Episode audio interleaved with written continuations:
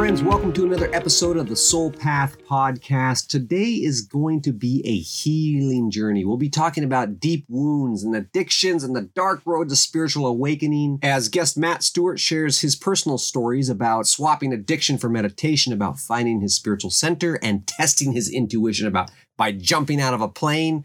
Uh, we're going to get into lots of good stuff the power of nature, altered states of consciousness, the transmutation of traumatic experience, so much good stuff about the itch you can't scratch and why the healing journey is so critical to spiritual growth. But just a friendly public service announcement, guys. This episode contains explicit content related to childhood trauma, and I understand that that may be a trigger for certain individuals, so listener discretion is advised. But please listen in, and I'll check in again with you at the end. Oh man, I, I got to tell you what, you know, the the picture I saw of you and your partner when you guys had the mud on your face, you know, the face, and I thought I got, I had to share that I had been in the same, you know, this whole idea of just being playful and having fun and being silly.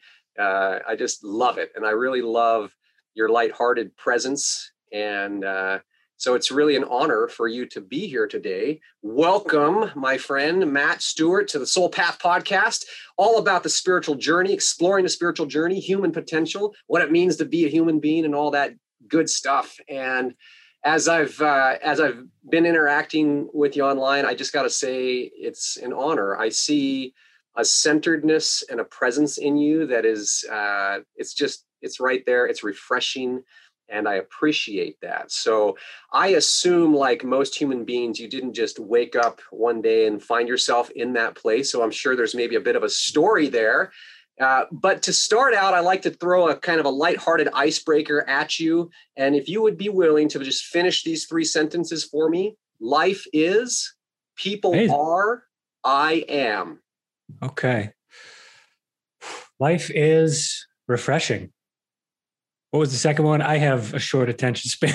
uh, life is refreshing. Okay. People are. Oh, people are more intuitive than they are aware of. Awesome. And life is? Life is what you make of it. It can either be the greatest thing in the world or it can be the worst thing in the world. And it's literally what you bring to the table and what your perception of it is. Because I've, yeah, I mean, if I that's kind of segues into my journey, you know, talk about icebreaker. I mean, coming from a place of absolute just say depression, anxiety. You know, for me, this path, I didn't even know I would how far this path would begin. Like when we first connected, it was, you know, we had talked on Messenger and it was like, you know, starting with just hitting bottom for me. That's really what it was. It's like, you know, I'm a, I've been sober now for nine years, I think it is. I lost track. I'm uh, terrible at like recovery. I went to two meetings and like, this is just not for me. Um, it's a wonderful thing that AA is out there and that can help a lot of people, but for me, it just wasn't my thing. So I got out of this. So my sobriety has just literally been me being stubborn, just very stubborn and going like, you know what, I'm never going to drink again. And making that decision got rid of so many obstacles and got rid of so many roadblocks in my life. Because it was funny. I always, I always used to think that like the universe would stop me from drinking. If I was meant to not drink, something would happen and I would stop drinking. So I remember towards the end of it, I would literally, when it was time to go get a drink, to go to the store, to go buy a bottle of whiskey, to drink myself into oblivion, I would literally sit there and flip a coin. And I would say, all right, if it's heads, I'm going to the liquor store. And if it's tails, I'm not going to the liquor store. I'd flip it, it come up tails. Like, well, all right, best two out of three. Flip it again. Still tails. All right, you know what? I'm just going to go to the liquor store. Fuck it. Can we yeah. swear on this? Oh, yeah. Let it okay. out. Man. Yeah. Hey, it's a get... free range romp, brother. Free range romp. There are no boundaries, no barriers here. It's just it's all heart. So uh, right. thank you for sharing that. Yeah, that's uh, that's a vulnerable place to be in. You know what I'm saying? Like, or it's a dark place to be in. It's vulnerable to share that, a glimpse into that place, right? And you say like, this is nine years ago or so. You were just kind of at a rock bottom sort of a point, and that was was there a, a, a transition in there where you kind of had that bottom experience where you just landed hard and something clicked or how did that transition occur for you so it was actually kind of at that moment it was a soft transition before that i had actually had a about about seven years before that i hit a tree going 70 and i shattered my chin and I broke my jaw and had my jaw wired shut for six weeks. And you'd think that would have been the wake up call, but no, no, no. That was drinking was still fun. I was still with friends. You know, I'd still go out and hang out with them.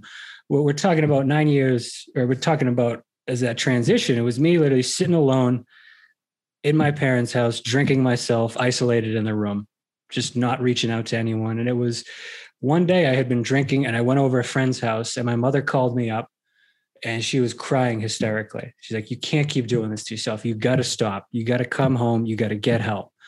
So I just went home. Like something in me was like, All right, you got to go deal with this now. You can't avoid it. And as I walked in, my parents presented it. They're like, Look, you can either keep drinking and live on the street or you can get sober. And I took some time to think about it. And I realized what kind of a life is living on the street? I mean, for me, it was just even the thought of that was enough to go, all right, you know what, I'm done. And it was that next morning waking up and just going, all right, this is my life now. I can't drink. What am I going to do? And around that same time, I just, I was at my, let me talk about worse. I was probably about 250 pounds and about 5'10. So it's a big boy people always said that I carried it well, and I, I still I was like, is that a compliment? I I hid my fat very well. Thanks, I guess. so at that time, the only thing in my mind was like, all right, I got to get a trainer. I got to lose this weight. So for me, I shifted the the obsession with alcohol to working out all the time and to just transforming my life. And you know that's a very common thing for a lot of people who struggle with addictions and recovery. It's like you find that physical release. And it's great and it really helped. I lost 60 pounds. I got sober at the same time. I quit smoking cigarettes. So complete lifestyle overhaul. Addressed the diet and all that. I got stronger to the point where i could feel like i could support myself and i had energy and it was amazing. It was profound. But i was quickly becoming aware that i literally just swapped one obsession for the other. Mm. and you can't exercise every single day of your life. So then it became, well, what do I do now? You know, and that's when Buddhism came up, honestly. And it was meditation, you know, finding meditation and finding that that spiritual center. And at the time, it was probably the second time I had discovered Buddhism. You know, growing up, my parents weren't, they were raised by super religious people. My dad I forget what religion he was, but he was born left-handed, and they would hit him with rulers until he stopped and wrote with his right hand. You know that old song and dance. So traditional religion was never really strong in my house. So I was left to to uh, to find my own ways. And Buddhism always called for me because it just seemed enlightened. It just seemed like it was calling to me all the time. And I started meditating and I never had a teacher. That's one of the things, and that's what's led me to create you know the life i have is i never reached out for help and never got a teacher until much later. So all of the progress i made took me nine years because i did it on my own. And if you find a coach or you find a spiritual advisor you find someone if you reach out for help you can progress so much quicker. Absolutely. and i never did that. And that's one of my biggest regrets. And that's what why i do what i do now and work with people. Awesome. I want to come back to that uh, what you do now because it's powerful. Uh, but I want to stay in the story for a minute here. I'm curious about how. Okay, so I've been I've been in AA and NA meetings.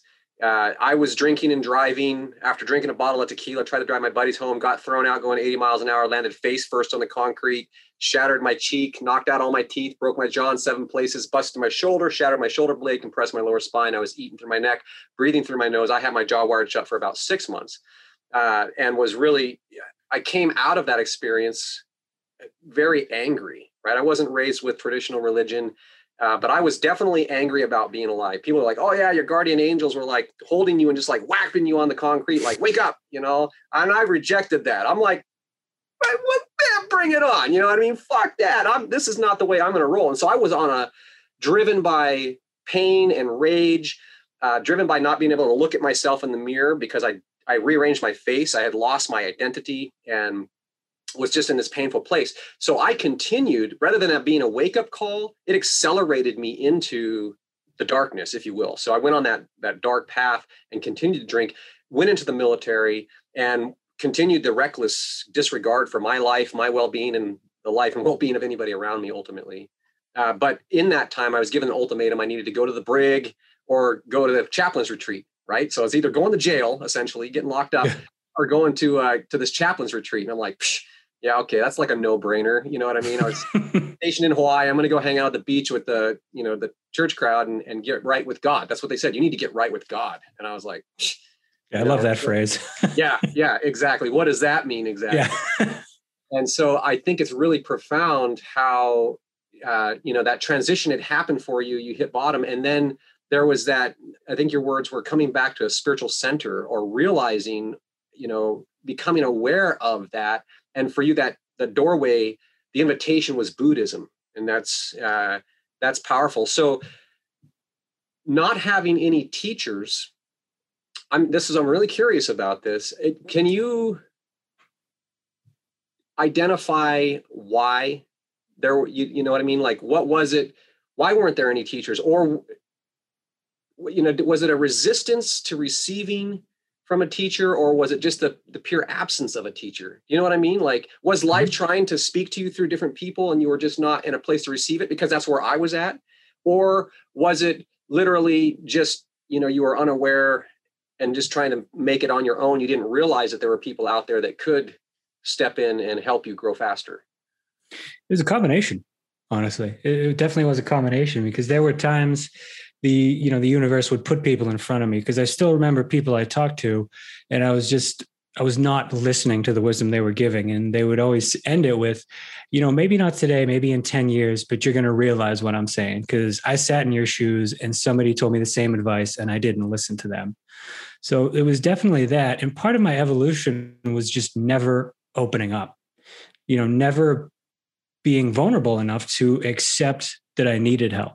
Like I knew I needed it, but it was this, you know, this this idea of masculinity. I got to do it on my own. You're a man. You need to tough through it. You can just push through this. It doesn't, you know, you don't talk about your feelings. You know, I'm I'm half Irish, so I think like that you know, the, Freud said the Irish are impervious to psychotherapy or whatever. And it's like, I, I, took that when I heard that quote in the movie The Departed, I was like, oh, yeah, that's me. That's totally me. and it was like that same thing of just, try to be stoic i think is the word you know and i think a lot of that stoicism you know comes from the greatest generation. And i think as those people who went through world war ii and world war one they got to their deathbeds they kept coming back to the fact they wished they talked about it you know? And i think that's true for me. For me i didn't know where to look. Um, i didn't know who to talk to. And even if i did it's a lot of people they would go about it too hard. Because when you're trying to get somebody to open up and emotionally and intuitively and connect spiritually you need a softer hand initially because you need to establish that trust. And i had gone to to psychotherapy a lot when i was younger and none of that worked on me because it's like how are you feeling? I'm like fine. And it was literally like that. And like i always think it's like isn't this your job to try to get information out of me or create a dialogue? No? Okay fine. Fair enough. I'm done with this. And you know so for me it's it was just never reaching out and that is so not the way to do it because like you said i brought a lot of that resentment and anger i mean like you said i remember waking up in the hospital and they had taken all the mirrors out of the room after that accident because my chin was literally down here from hanging down there.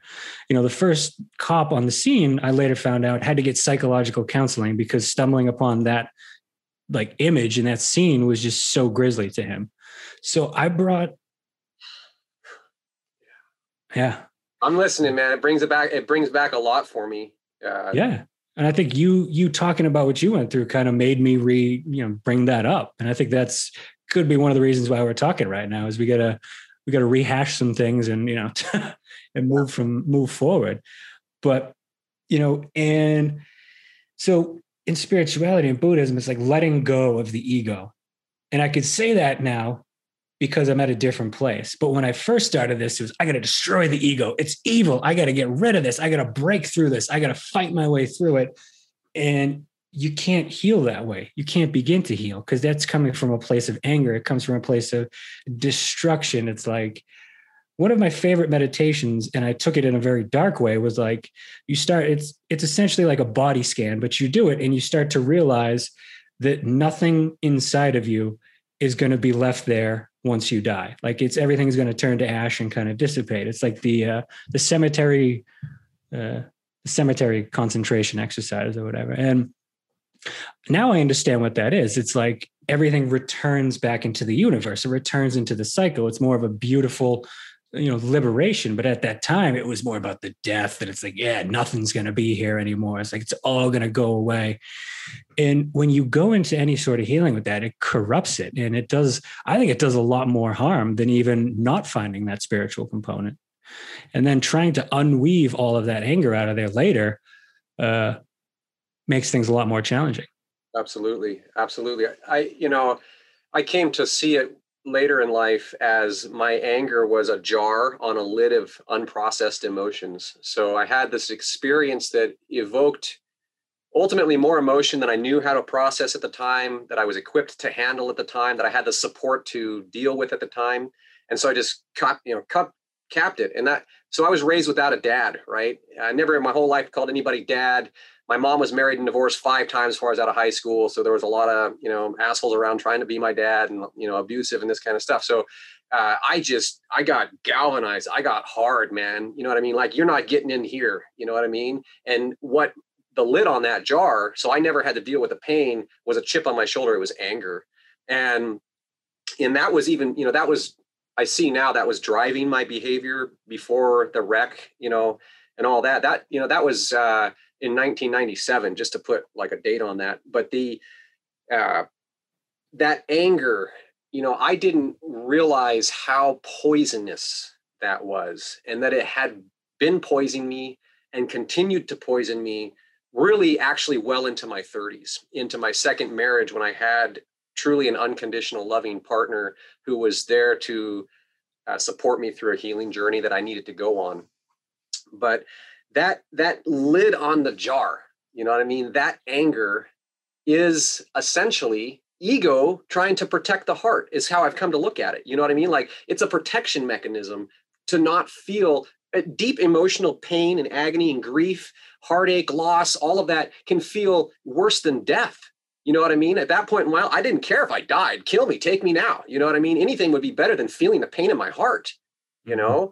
And but the healing journey, right? The journey that you've been on, the journey that I've been on, the journey that so many people have been on begins with getting in touch with our heart. And we have to take that time to acknowledge this is the rage within me, this is the pain within me, and all that kind of stuff. So I'm curious, and in your journey, uh, how did that?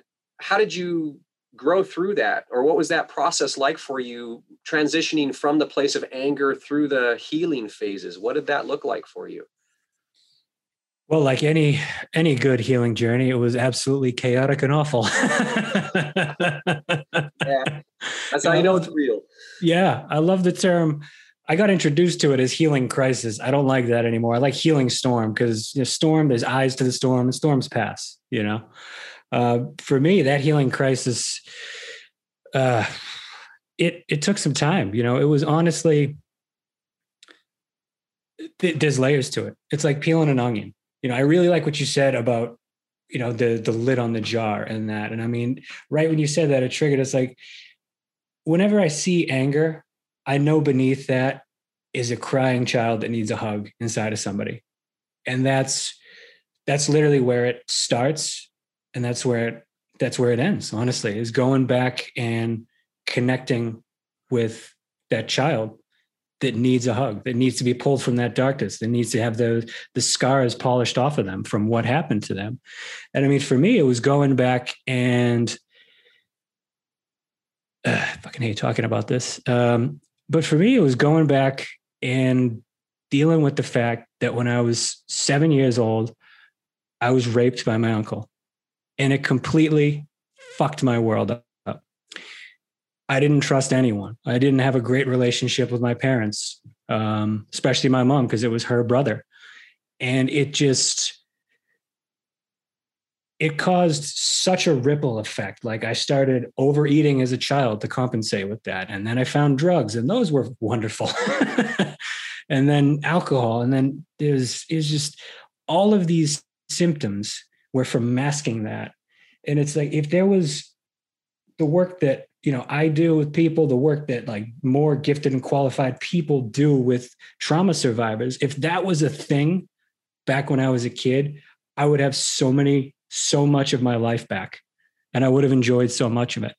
And I mean, thank God I'm only, I don't know, 37. So I got ahead of this early because I know there's some people who don't confront this till later in life. And so that healing journey is like jumping back in time and hanging out with some demons and then dancing with them. Dancing with demons, man. That's a that's a beautiful, it's a poetic way of of portraying the pain ultimately. Uh yeah, that's you know being abused and being on in, in such a especially from a family member and all of that you know that's uh that's the deepest i think the deepest sort of pain and the fact that you didn't self-destruct you know you you, you attempted to self-destruct or self-soothe ultimately uh, mm. and then to be where you're at like you said to have come out of it at this stage in life i don't you know i, I cannot even imagine the pain that you've felt that you've healed that you've gone through in that regard not even um, but i would imagine I'm, i guess does it feel now at this point that you've gone through it like that has prepared you to serve in a way or with a level of compassion or coming from a place that many people can't relate to? Does that make sense? Like you can see now can can you see now or does it feel now like that was part of the process of being who you are today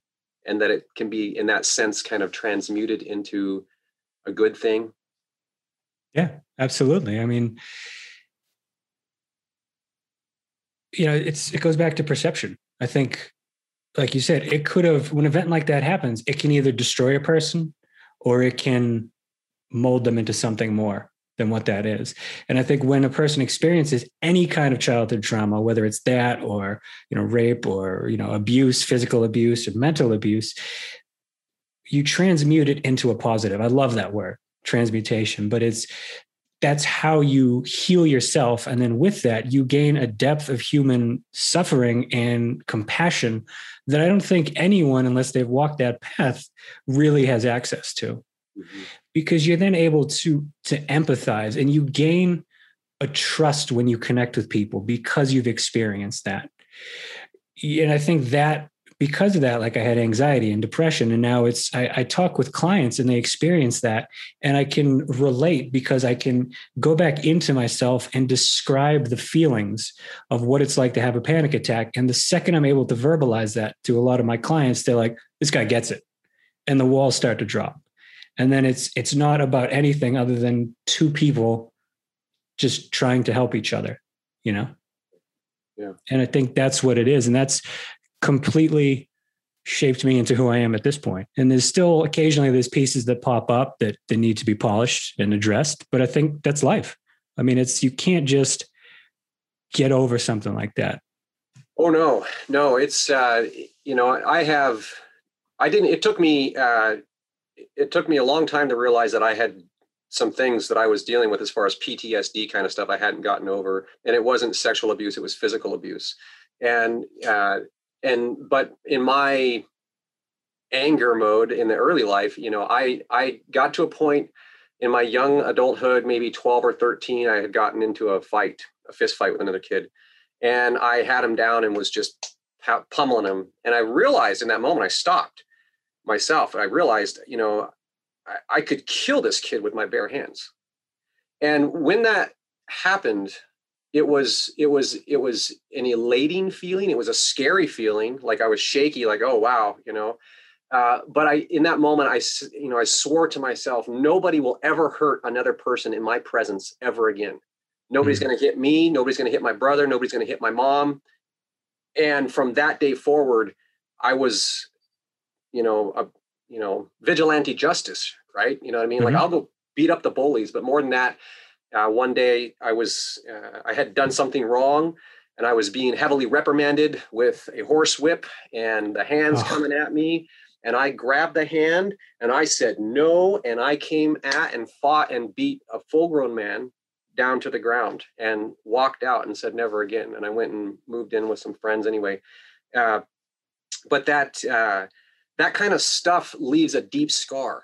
You know what I mean? And like you said, you know that keeps coming up. I thought that I'd processed through that. You know what I mean? Like, oh yeah, I've been there in my head. I've made sense of it. I've changed the story. I've I've uh, emoted. I've let myself feel those feelings. And yet, and yet, there were subconscious patterns that persisted in my life. And as I was uh, elevating my awareness and you know becoming increasingly aware of what's going on, not just in the world around me, but what's going on in my internal world, I realized, you know, there's there's something subconscious here. There's a subconscious inertia that I wasn't aware of.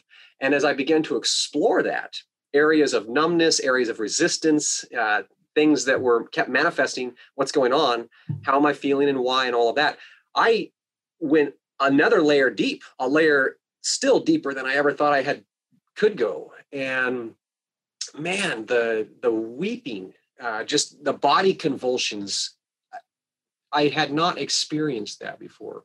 I had never fully let myself let go and let it all out and cry out to God, good old divinity, the universe, the essence of life itself, the sum and source of everything that is. You know what I mean? To cry out to the divine, you know. There we go. Wow. I'm sorry. That's a it's a really windy day. I think I'm having uh, wind weather issues. At any rate, just um, that deep level of healing Mm-hmm. It's so necessary. And I think it's a lifetime journey. And PTSD, uh, my brother went to combat. So I was in the army. I destroyed my body, went through a decade of chronic pain. I think I was telling you about my yoga journey, and that's what brought me to yoga. Uh, but my brother went in after me and he did two tours in Afghanistan and came back and had PTSD, like had a hard time processing, right? And so that's what I think. Oh, I want to help my brother out, and so I started studying PTSD. I got uh, certified in a few different ways of you know therapy for PTSD, mindful yoga therapy, and this and that.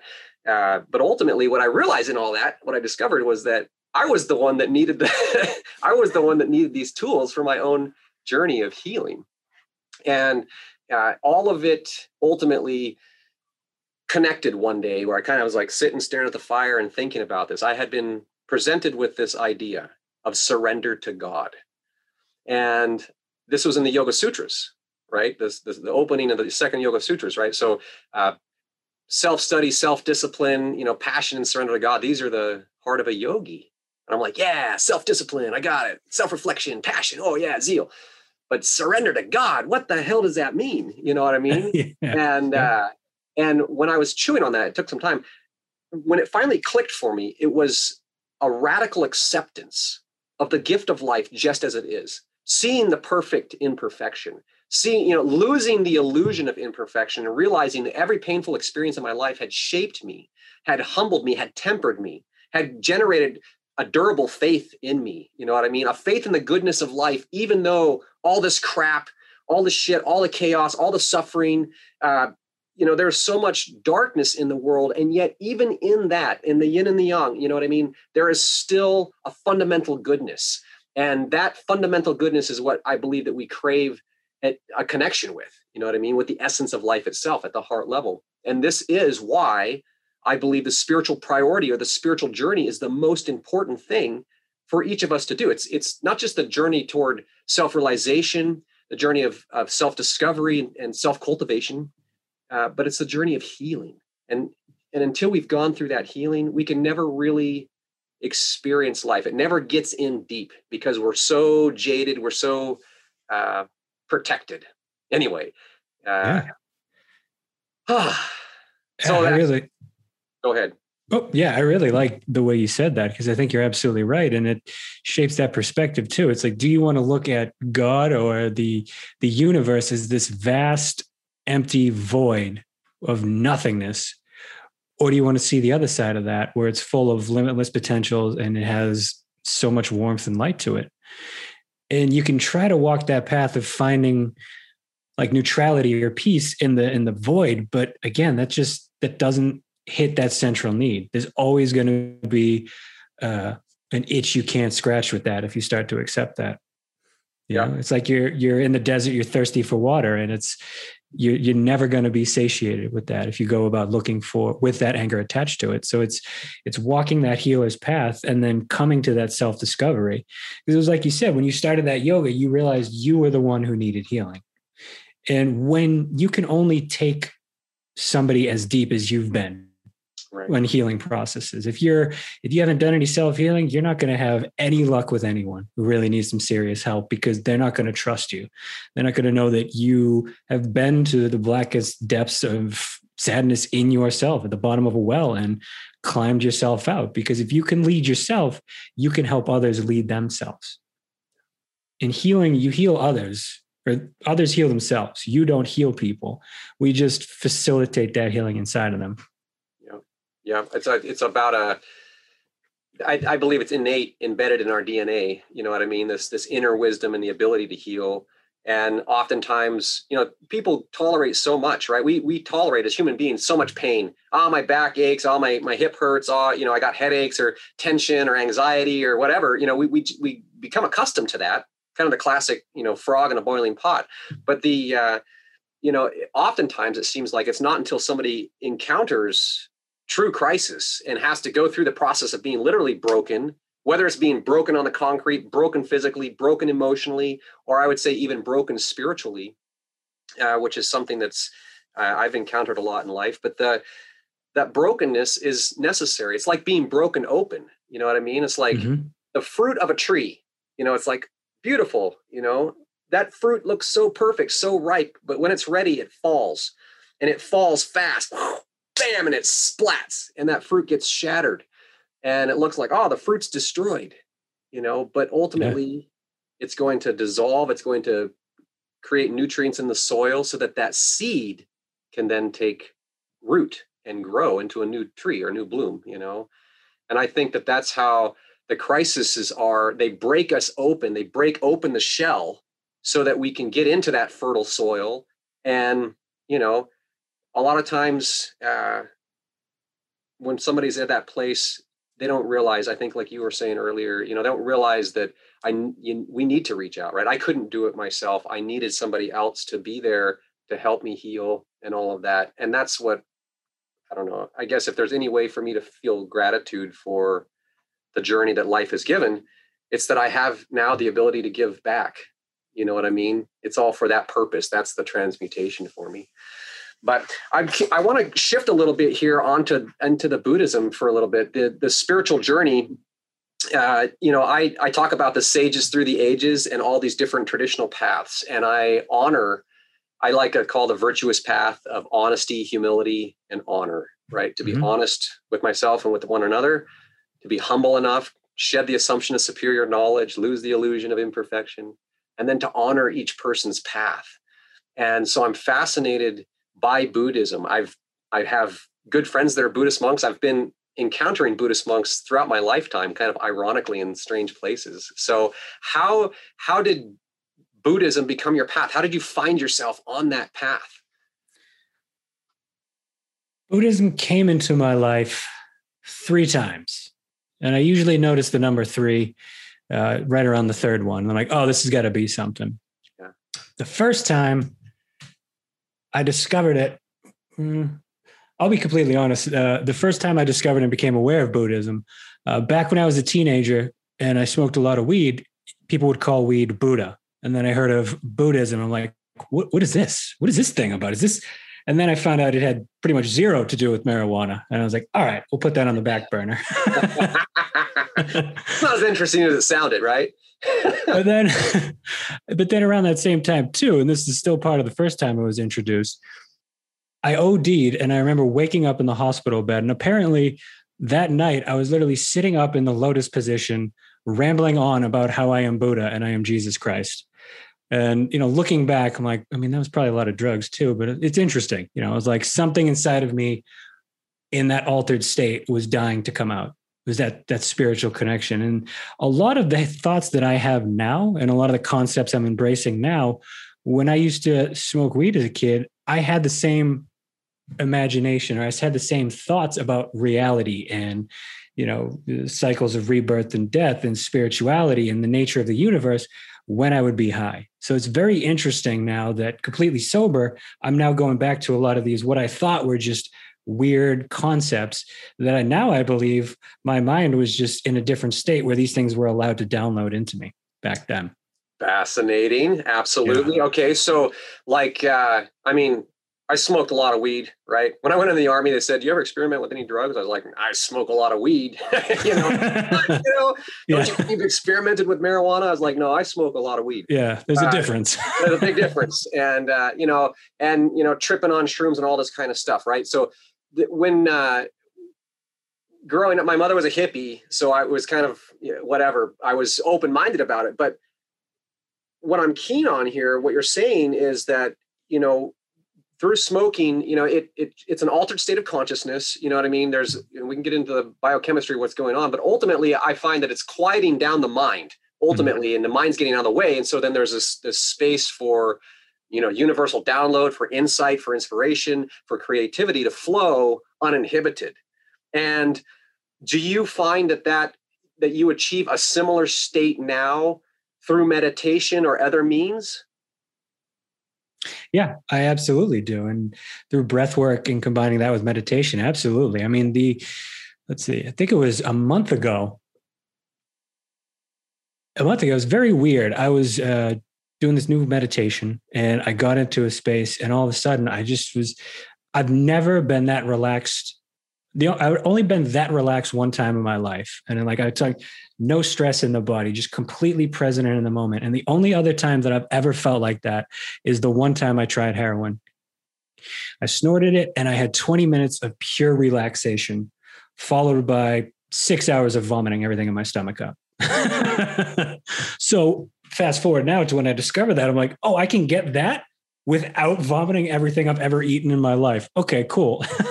yeah. So it's yeah. just these insights you have in altered states that when you start to walk on the spiritual path and you start to really get into it, they come back up. Mm-hmm. And now it's even more profound because now I'm accessing that with none of that in my body. And now it's like, okay, this is actually a real thing. The the drugs are they're they're gateways into it. And I think they can show you a lot, but it's when you start to rely on them as a crutch and you don't try to develop those that awareness or that that relaxation or that insight outside of those altered states, that's when it becomes dangerous. And that's when doing drugs is a bad thing. Right. You know, plant medicine is a big thing. I hear about that all the time, doing ayahuasca. And, you know, doing that once in a while seems to have profound shifts in people's consciousness. Right. Yeah. Or even microdosing psilocybin or mm-hmm. microdosing LSD. I mean, it's all the rave, right? I mean, the guys are doing this all the time in Silicon Valley and all that kind of stuff because there's they're trying to push the creative envelope. I think would be their kind of the justification for it. Nootropics, all these, you know, what can we do to, you know, basically hack our brains? Well, the biggest thing, yes, nutrition, what we put in and all that kind of stuff is having an impact on our system. But by far, by far, in my opinion, in my personal experience, by far the most profound and powerful impact is through the breath and mm. breath work, deep breath work, you know, uh, yes, pranayama, you know, yes, Tai Chi Qigong, all this kind of stuff. Yes, holotropic breathing. Yes, cyclical breathing. All this stuff. Uh, what the what's so amazing is, is that it's so accessible. It's so it can be gentle. The breath can be it can be uh, the breath can give a person kind of a gentle holding hand and lead you into that inner world and turn on the light switch and realize what's going on, waking up on the inside. Uh, that's the path most people prefer ironically, in dealing with people with PTSD, and I, have had the the honor, the deep honor, to work and help several people through the healing process.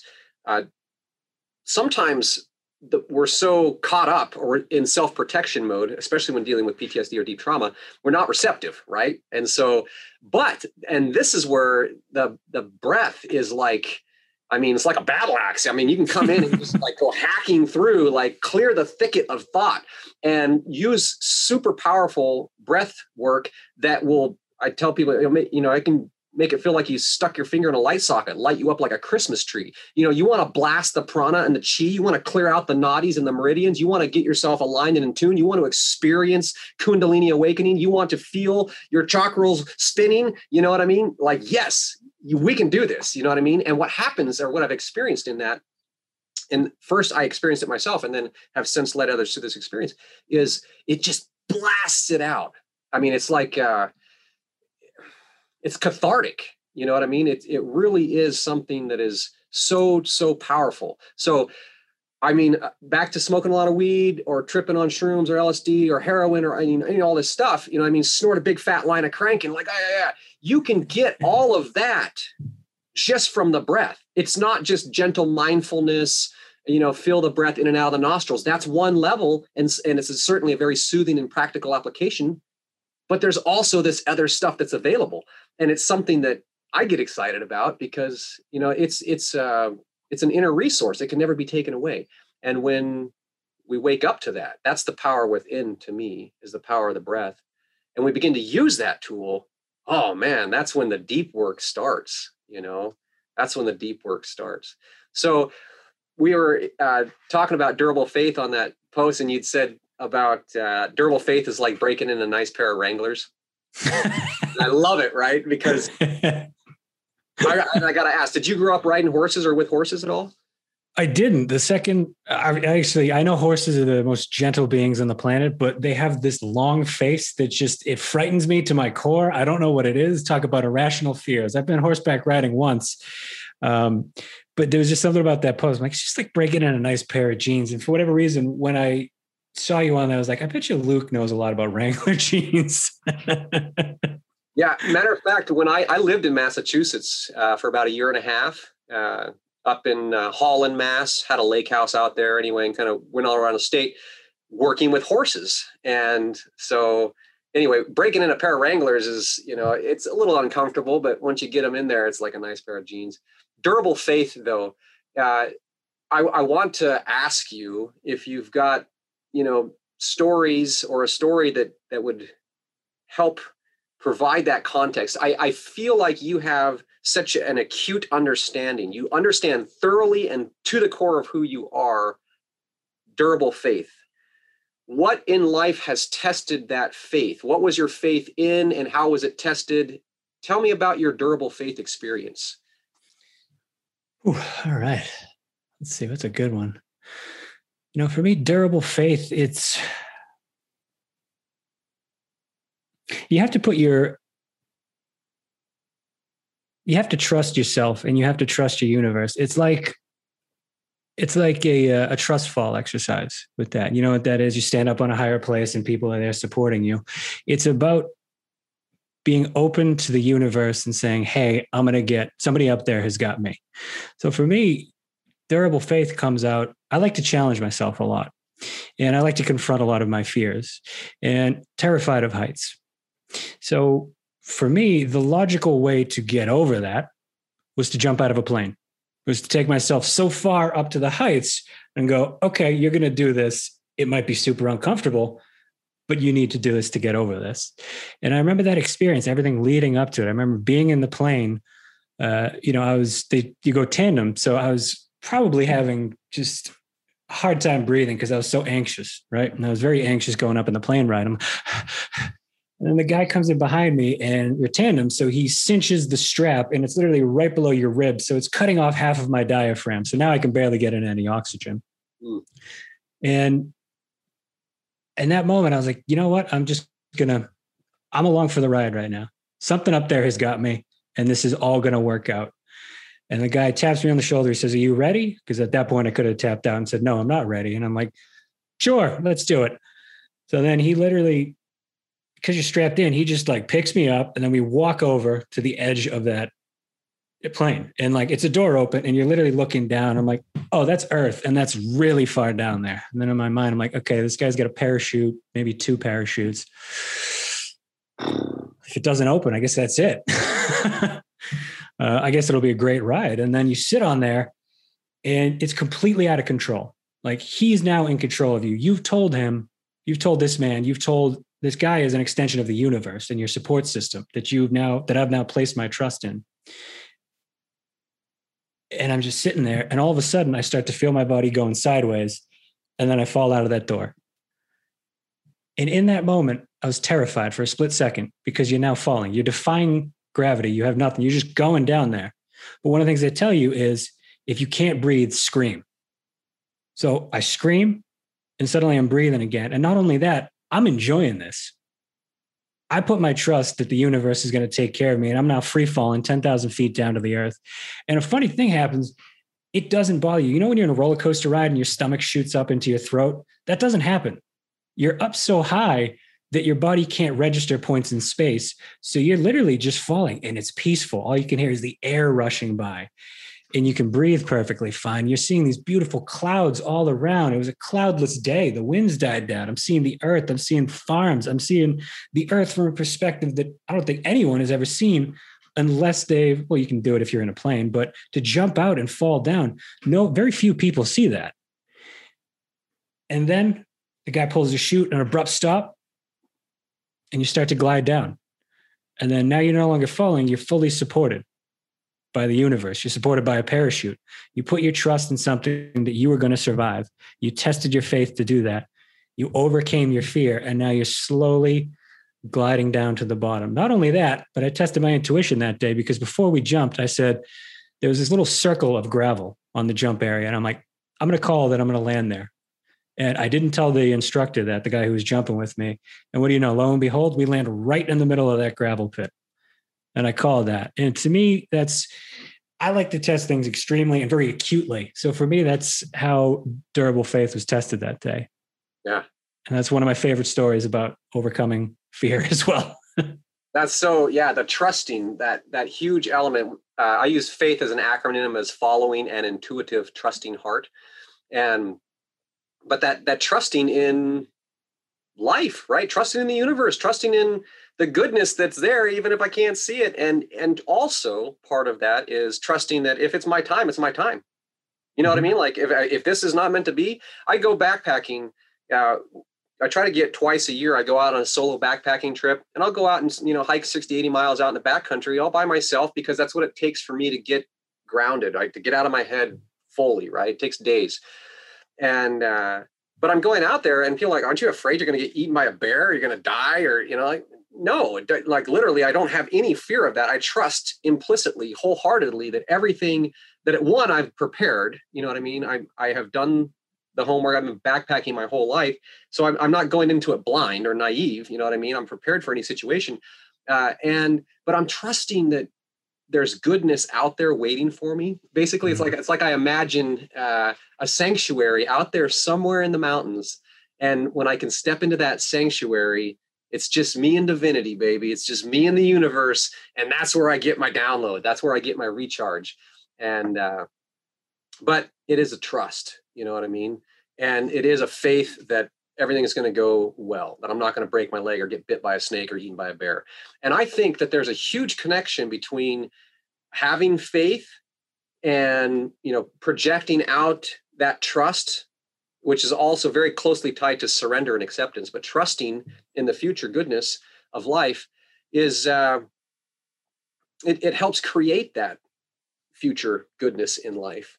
Whereas mm-hmm. if we're if we lack faith, if we're in fear or don't trust, you know what I mean, we're hesitant, we're projecting the possibility that things might go wrong and all that kind of stuff. That has a silly way i don't know how you know cosmic law of attraction kind of stuff but it tends to manifest out then you know that experience. And as i say those words i'm thinking like why does that happen? I think the reason that maybe that happens is uh well let me ask you this. Based on what i just said what's your perspective on that as far as fear versus faith and projecting out positive versus negative potential? And the manifestation of circumstance call it law of attraction or law of reflection or what have you. What's, what's your take on that? I believe it wholeheartedly. Honestly, the first thing when you said that, the first thing that comes to mind, my first lesson with that, I was on this outward bound program and it was in Boston Harbor. I was about 13. You go out into the wilderness for two weeks as a boy. You got, there was about like 20 of us and there was two grown instructors who were like survival experts and they take you out in there. And we were deep in the woods and we were crossing uh, a stream or a little river because I think it was bigger than that. And what we had to do to get the bags across is we all kind of stood at points and then we would toss the bags to each other to get all the bags across, kind of form like a, a cargo line. And the last thing they said after giving us these instructions and we were all set up is don't drop the bags because then everybody will be mad at you. And in my mind, riddled with anxiety, I go, I'm going to drop this fucking bag. I'm going to drop this bag. Don't drop the bag. Don't drop the bag. Don't drop the bag. They toss the bag to everyone. Nobody drops it. It's my turn. Drop it right in the water. And in that moment, I was aware of something. It's like, if you put that thought out there that this is now a possibility, it's always going to be a possibility, whether you acknowledge it or not but it's now almost calling that possibility in. You're putting out this attractive energy or you're pulling that energy towards you where something will go wrong because you've now said it will go wrong. You know, and I think for me that was picked up, uh, you know, familial and ancestral. A lot of that just from always assuming that bad things are going to happen and then watching these bad things manifest and simply by not acknowledging that and making a shift that there is goodness out there and good things do happen and starting with at the end of every day gratitude journal. How did the universe support me? How did i feel supported today? Starting to do that is one of the greatest things ever because then all of a sudden you're like oh wow i'm i'm actually a lot of good came into my life today. I only focused on the one negative thing i only focused on the one dent i got on my car but i got 16 other awesome things that happened to me and i think to touch on your story too like for me, I'm more afraid of human beings than I am the natural order because I think human beings have lost connection to the natural order. So going out into nature, yeah, there's a lot of things that could harm you. There's bugs, there's animals, there's natural occurring things like a tree could fall down. But it's usually cause and effect in that realm. Like if you step on, if you upset a bear, like the bear's going to give you a chance to run. Right but it's only reacting to what you did. So it sounds like you have to accept that you did something unconsciously or not that affected the bear. And now the bear puts that energy back on you. Whereas humans, you can just walk down the street. I mean, there's thousands of videos on the internet of kids just walking up and knocking people out for no reason. And it's like, there's no cause and effect in that. You just felt like knocking somebody out. There's no rhyme or reason to that. So it's almost like humans have lost that rhythm, and that rhythm without that rhythm, it's now chaos. Like that, that attraction law, law of attraction, law of whatever you want to call it, that doesn't exist. But now in this natural world that you have to hike out to to find, like you got to go six days backcountry. I didn't realize that's I hiked into the Grand Canyon and, and connected that way. But it's like you got to go six miles away from people before you can kind of reset and go like, oh wait, this is what it's all about. You get that peace. You experience nature as your temple for lack of a better word. I mean, that's what it is. I mean, even just being indoors when it's raining for three days straight, I start to go crazy because like I need to go outside and realize that the sky is just, I don't even know, thousands of miles above me. And then there's more to it than that. Because if I look up, it's just nine, ten feet up to a ceiling. And that kind of seems claustrophobic to me. yeah, yeah, yeah. Yeah, I think that's beautiful uh, about being out of rhythm or out of sync, humanity. And uh, it is, it's, uh, I think that that's a, a great observation. It's like it's like being in nature. There's the natural rhythm of each day, the sunrise. You know, there's the the natural seasons of the cycle, uh, cycle of the seasons, and all that. But the, all this is having a profound impact on our physiology. You know what I mean? On how we feel, and you know, and all that kind of stuff. But to the extent that people are indoors and disconnected from nature, uh, I think there this is the way I, I see it. To the extent that a person is is disconnected from their own self sustaining, you know, self reliability. In other words, you know, the more domesticated a human being becomes, the further they drift away from reality, and the further detached they are, removed from reality, natural reality, the reality that exists without human perception, right, uh, without interpretation. That reality, the further away from that they get an individual gets a human being gets the more trapped we become in the mind and lost in the illusion because we do not we no longer have that tether to reality to what's actually real the natural cycles. And without being tuned into those natural cycles we get caught up in the frequencies of our head and that is just chaos you know what i mean? And uh and that's huge. That's huge. I like what you said about uh the temple you know that that spiritual place. And I just want to come back to Buddhism for just a second because I'm I'm fascinated by it. I I I'm not a Buddhist. I've studied Buddhism. I got my college degrees in philosophy. I studied, you know, Buddhism in during that time, and I've had, you know, uh, lots of Buddhism books on my shelf because it's profound. It's a pa- profound path, right? Mhm. Um, in your experience on that journey, uh, do you have you had spent any time in an actual Buddhist temple? No, uh, not long term. I've visited some of them, but I haven't done any retreats. Okay. Yeah. Yeah. Um, I would love to. I think for me, it's, you know, right now it's COVID, but for me, it's the other thing of that's, I studied the Buddhism that I studied was Theravadan Buddhism, and I picked that one looking back because it's it's it's the hardest one to actually get a hold of and to find connection with. And if you find connection with temples here, they usually don't speak English because it's it's a smaller sect. You know, uh, Mahayana Buddhism is like this got Zen Buddhism. It has that larger reach of more well known. That was, you know, founded with Sanskrit, and that's the language with that. But Theravadan was Pali, the language of Pali, and it's really only practiced in I think Sri Lanka and Thailand. So it's very like niche.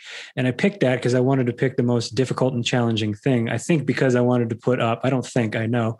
I wanted to put up as many obstacles as I had to overcome to connect with that when I first started this because I wanted it to be, it was the ego that drove me to that, as I'm saying. And I'm like, I'm going to pick the most obscure, like hardcore Buddhist religion where there's like zero connections and I have to do this all on my own and I'm going to do everything myself. And then what I found is I wanted community. And it's like, well, you got to travel all the way to the other side of the planet. And you don't speak the languages there. So how are we going to do this? Yeah, yeah. I, I was curious about the temple experience because uh, you know I've been in I've only visited I've never done a retreat at a Buddhist temple. Um, done a couple of retreats at some other um, sanctuary kind of places, but there's something so peaceful and profound about those spaces where people have been praying and chanting for you know years and years. And uh, in a book called The Intention Experiment, there they it's a meta study and, and calling all these stories, but basically they've gone in and studied the you know the molecular structure, taken samples and put glasses of water in there, all this stuff. Bottom line is not to dork out on all the science of it, but the uh, the, the of those places is actually embedded in you know the peaceful harmony the, the vibrational frequency of that vibe of open hearts of chanting of worship of surrender it literally you know imbues it embeds itself into the molecular structure of everything. So the wooden bench you know is a little bit more aligned. The water uh, molecules are you know swirling. It, uh, it's just it's like the dance we were talking about. You talked about dancing with the devil in the beginning. This is dancing with the divine you know what i mean? And when we come into that temple space that sacred space whether that's a, a room in our house you know some people set up an altar or a, you know a prayer room meditation room in their house uh, whether it's outside whether it's a yoga studio whether it's a temple you know entering into that space really is it's so refreshing and rejuvenating. I think that we feel it at the level that's deeper it's beneath the threshold of thought. You know i mean like Yeah. we can experience that sanctuary and uh, so when you're in your practice in your personal practice do you have a like a set place of meditation or are you more in motion outdoors kind of meditation what's your what's your favorite way to meditate I do both. I do both. You know, I have a meditation pillow. Um, it's got uh, it's from Thailand. It's got elephants on it, so it's like that's kind of the central thing. When I do a stationary meditation, it's always on that, and I try to bring it out outside. I did have a small little uh, shrine set up that I ordered. It had uh, some lucky coins from different uh, ashrams that people had given me over the years. It had some had a Buddha statue on it. Had uh, this piece of wood that I actually found in the woods, obviously, but that I saw in my first guided like spiritual meditation. I saw this piece of wood, and then later on a hike, I went to the exact spot, and that exact piece of wood was there. So that's yeah. So that's literally yeah. That's literally always been with me for the last six years since I found it. But I think for me, I'm my biggest struggle because I grew up with ADD and all that is sitting still. And my partner always laughs at me because we have planned to go on a three day retreat. And I'll let you know, I'm a little afraid to do that. but you're absolutely right. You go into, like you said, with when you go into a temple, there is another thing going on there. It's just so peaceful. And it's like the second I feel like that, I'm like, oh, I got to be a good boy now. ah you know?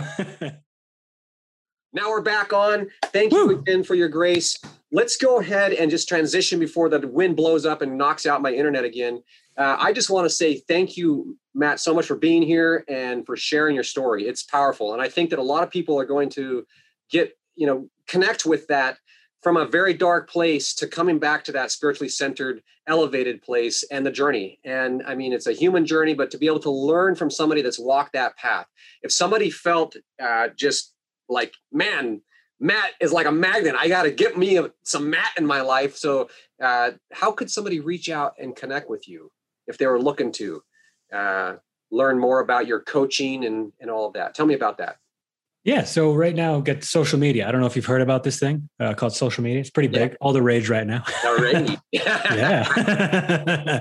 so right now I'm at uh, Facebook, Matt Stewart. You'll see my picture on there.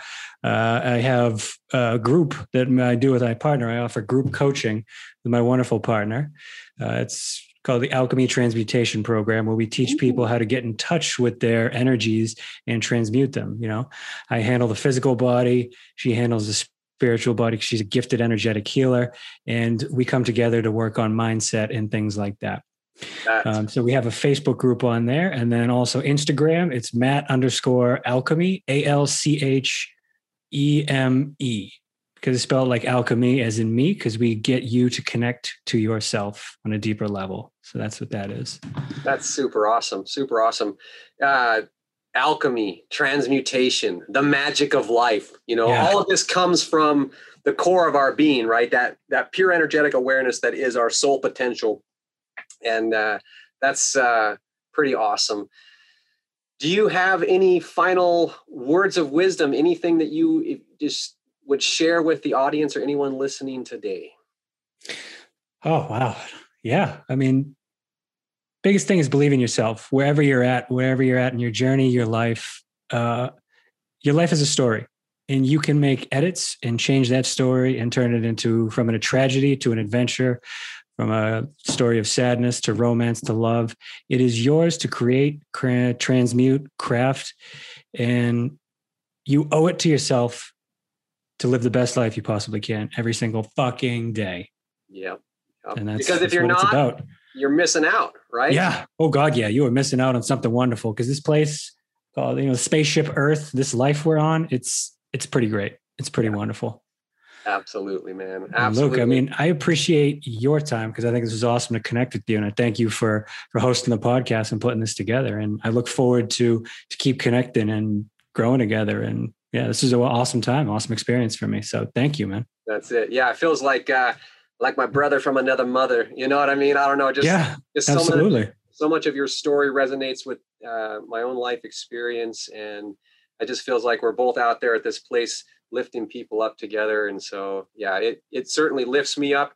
I'm re- rejuvenated every time uh, we I connect with you. You know, I, one of the posts. What are you grateful for right now? You had posted that recently, and I paused, and it, you know, my, my heart's happy, and it was that it's you know your presence and the presence of other people in the social media scape you know what i mean? That are truly beacons of light truly beings that are there to help make the world a better place aligned with that purpose that higher intent and with that you know the love and the light that shines man that's lifting the vibe that's lifting humanity. And that's when you know that's when shit gets real right? Because Yeah. we've been there you've been through it you know what I mean? This isn't pie in the sky, rainbows and unicorns. You know what I mean? This is like the real deal. This is how to get your shit together and how to feel good, even if you're broken, even if you're dealing with depression, addiction, anxiety, you know, physical ailments, chronic pain. Hey, man, if you're stuck, you don't have to be stuck. Go talk to Matt. Come talk to me. Go talk to Yeah. somebody. You know what I mean? Find somebody to help you, help lift you up, help you go through that healing journey. And you'll get there so much faster if you find the right person, the person that you connect with,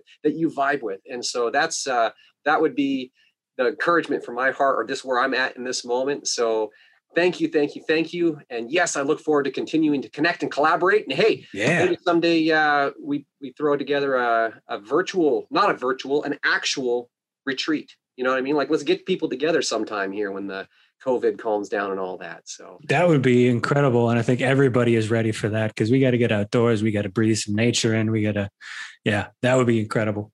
awesome. I look Awesome, forward to that very much, my brother. Yeah. Well, hey man, been an honor, a pleasure, and thank you so much. Look forward to connecting with you again soon. And until then, man, may peace pervade your day. Have a fabulous, fantastic Friday. You too, man. Have a great weekend. Take care.